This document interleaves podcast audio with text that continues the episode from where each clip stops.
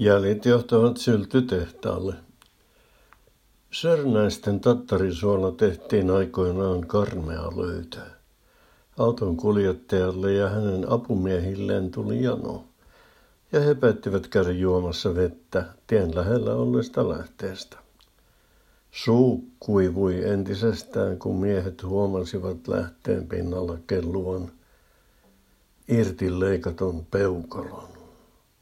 Kahdesta lähteestä löytyi lopulta yhteensä 30 eri, 30 eri ruumiin kappaletta.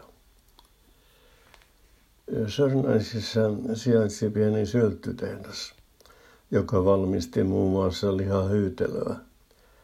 Siitä paikallinen lehti sai aiheen repäistä otsikon.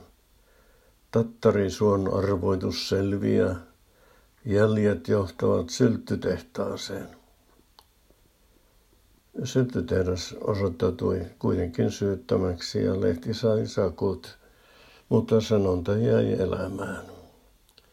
Sylttytehdas on se, jonka oletetaan olevan jonkin asian alkulähde. Kun jotain erikoista tapahtuu, kysytään usein, että missä on sylttytehdas. Kuka tai mikä tämän on aiheuttanut? Kuka tai mikä tässä on takana? Tänä syksynä 90 vuotta myöhemmin haitaan taas syyllisiä. Maata riivaavan virustaudin tartuntojen määrä on kasvanut huolestuttavasti. Jäljet johtavat syyttötehtaalle, mutta Tällä kertaa suunta taitaa olla oikea.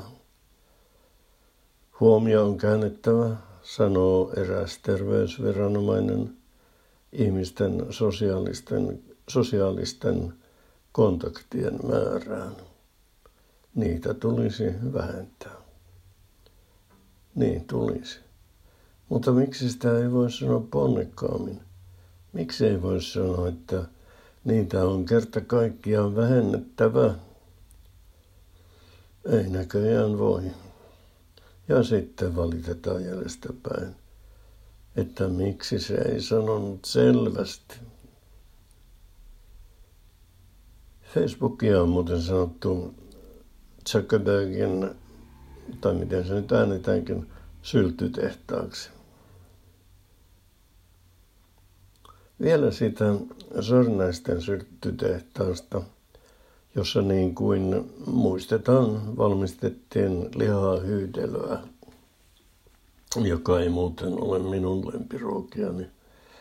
Mutta kyllä minä sitäkin syön mieluummin kuin otan selkääni.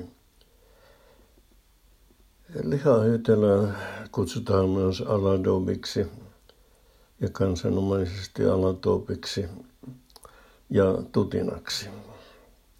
Sehän tutisee. Muitakin nimityksiä tällä herkulla löytyy, mutta antaa olla. Aladubi kuulostaa lainasanolta ja niinhän se onkin. Se tulee ranskan kielen sanoista aladub. Ranskassa lihahyytelö ei kuitenkaan ole aladub, vaan Googlen mukaan aspik.